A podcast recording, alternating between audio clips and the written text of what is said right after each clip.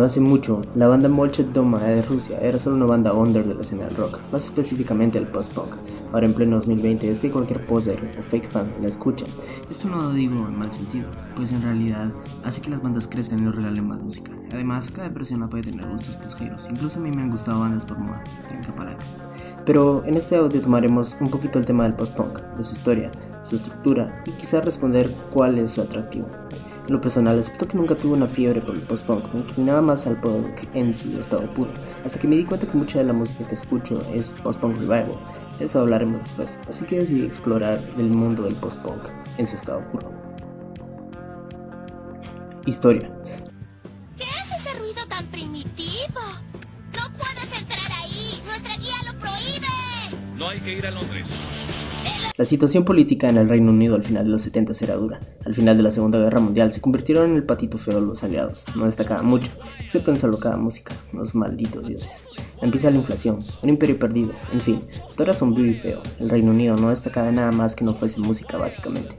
Había libertinaje en el Estado. El punk estaba en su auge hasta el 14 de enero de 1978, el último concierto de los Sex Pistols. Por problemas internos entre ellos se separan y todo queda en la esperanza de los jóvenes que idealizaban la figura de Johnny Rotten como algo permanente, pero el show debía continuar. Los inicios del movimiento post-punk fueron más o menos como los primeros revolucionarios en la Unión Soviética al inicio del siglo XX. El contexto de los británicos cambiaba drásticamente. La dureza de una nueva primer ministra, ya mencionada en el video de Margaret Thatcher, traía consigo represión y alertaba a los pequeños movimientos políticos, muchos inspirados por el poder del punk. No se podía esperar menos de un amigo y simpatizante del genocida Augusto Pinochet. Por fin tu bocaza sirve de algo. Musicalmente, los que quedaron del estilo punk moldearon el ideal y lo convirtieron en una nueva ola, el punk, y figuras como Sid Vicious, que mencionaré en otra ocasión, quedaron de un lado, pues el punk se estaba convirtiendo en algo que no era. En cierta forma, el post-punk era necesario. Uno de estos visionarios es Howard Bott, que tomó su banda Buzzcocks. Sí, ese mismo cover que aparece en Shrek. Y comienza Magazine, esto en 1977, pero prácticamente sentaron las bases de un nuevo ritmo punk. Oficialmente, cuando se separan los Sex Pistols, su sencillo Shot by Both Sides termina de enterrar el punk el mismo enero de 1978 y aparecen en The Top of Pops, que es la creme de creme de lo que estaba de moda en el Reino Unido en ese tiempo, e incluso hasta 2006. El mismo devoto expresó que su idea no era algo comercial, sino algo para expresarse, que solo los rechazados y descontentos entendieran. Esto ocurría perfectamente en el oscuro lugar del Reino Unido, Manchester. Mark Hook The Fall en Manchester era el lugar ideal para que la creatividad en el post-punk fluyera. Manchester fue el lugar de muchas bandas muy truculentas y bastante buenas como Joy Division. Peter Hook, de esta banda, se expresa con claridad al decir que era el lugar perfecto, porque las emociones fluían. Era lo importante para la música y el lugar era muy deprimente. Ay, ya no hay buenos días, Bart. Solo días. Joy Division nace como Warsaw. ¿Qué mamada? Es el mejor nombre de la vida. Esta banda punk nace tras un concierto de los Sex Pistols al que asistió Peter Hook, luego se integra con Bernard Sommer, luego se juntan con el gran Ian Curtis y Stephen Morris, mejorando cada vez y sin saberlo formando parte del post-punk. Posteriormente, Joy Division sería una gran influencia en bandas como Radiohead, Editors, Interpol, Nine Inch Nails, Block Party, por mencionar algunas. Muchos creen que Pink Flag, de la banda Wire, fue el primer álbum post-punk de la historia pues como Joy Division había muy pocas bandas que sin saberlo ya estaban experimentando con el post-punk.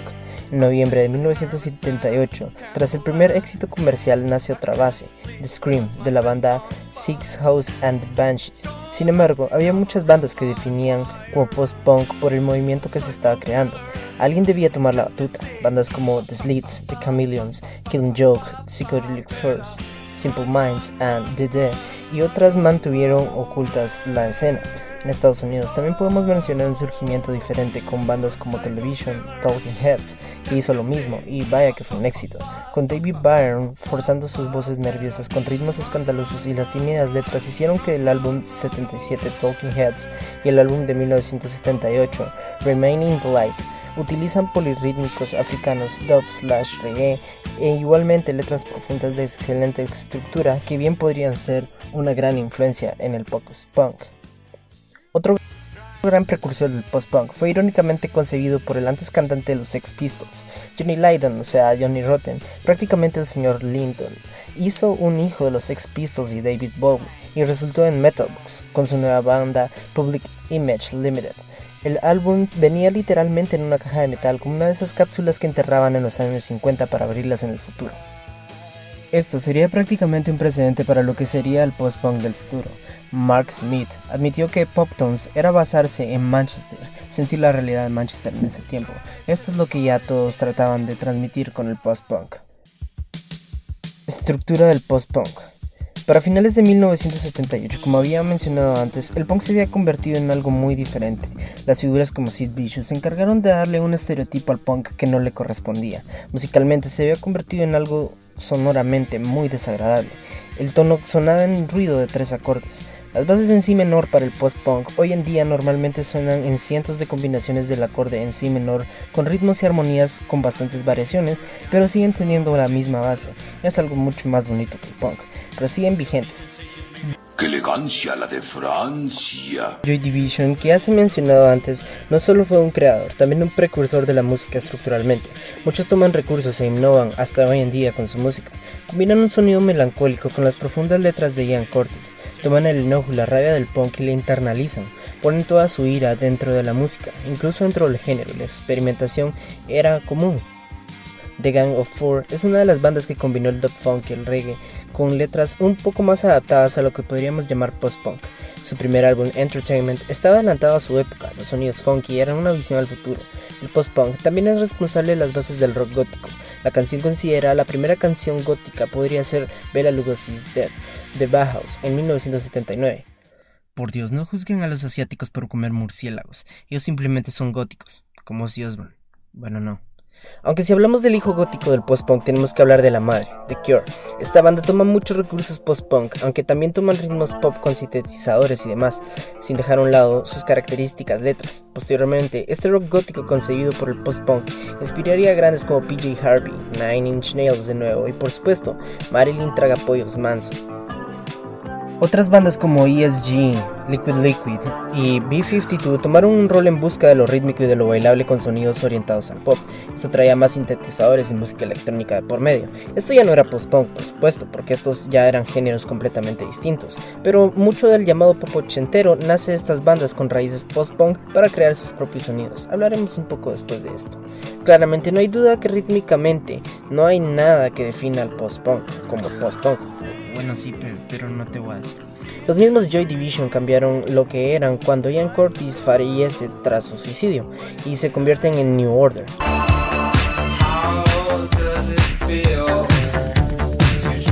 Abriendo las puertas a otro género en donde ellos fueron creadores.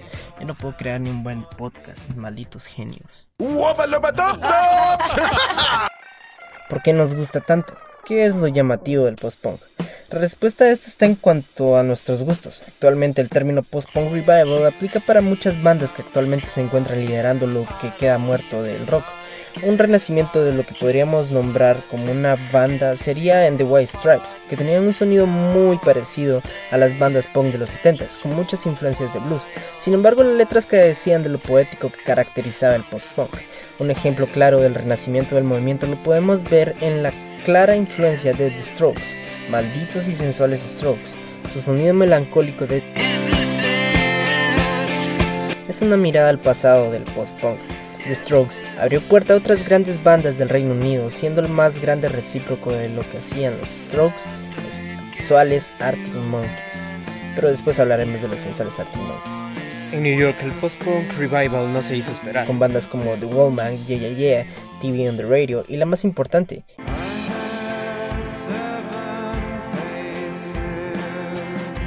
Interpol.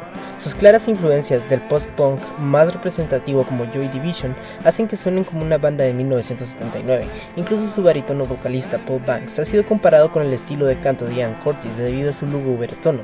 Sin embargo, algo que hace más representativa a Interpol que otras bandas en ese tiempo de post-punk revival fue su álbum Turn on the Bright Lights. Fue grabado y lanzado poco después del autoatentado terrorista del 9-11 en las Torres Gemelas. Sí, ese mismo evento que Facebook te censura si haces una broma. Yo no quiero ir a Nueva York. ¿Por qué no? Es un agujero infernal. Y ya sabes lo que pienso de esos agujeros. No puedes juzgar un lugar que no conoces. Sí, es lo que hacen en Rusia. En su momento tuvo una catástrofe. El álbum quedó como anillo al dedo con ese sentimiento de que algo estaba más o menos mal en la sociedad neoyorquina y como la banda parece querer armarlo todo de vuelta.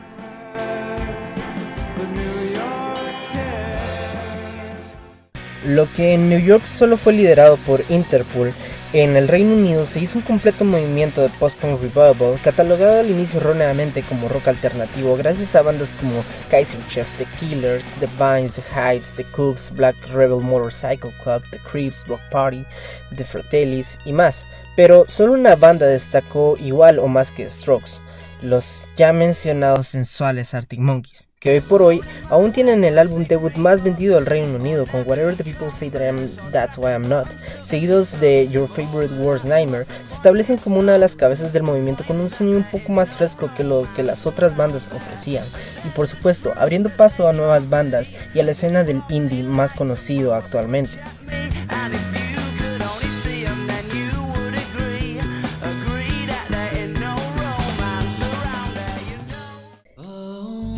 Concluyendo un poco, el post-punk evolucionó a mediados de los 80s. Bandas con mayor influencia como The Smiths, que hizo que los británicos la llamaran la segunda influencia más grande después de los Beatles, o YouTube que destronó a Thriller de Michael Jackson de las listas con su álbum War, siendo un álbum de protesta, son estilos muy diferentes al post-punk original, pero tienen la esencia del post-punk. En otros países como Alemania y la extinta Unión Soviética, seguían utilizando el post-punk hasta perfeccionarlo. Esto puede ser porque ellos pasaron más tiempo que Gran Bretaña y Estados Unidos en una represión social, por decirlo así. Como lo comentábamos en la estructura rítmica del post-punk, no hay algo que defina el post-punk como tal, es lo que habla dentro de ti, lo que te gusta del post-punk, las protestas internas, los cambios generacionales acompañados de la buena música. Eso sí, siempre con una voz, un bajo, un par de guitarras, una batería y uno que otro adorno. knife wants to slit me. Do you think you can help?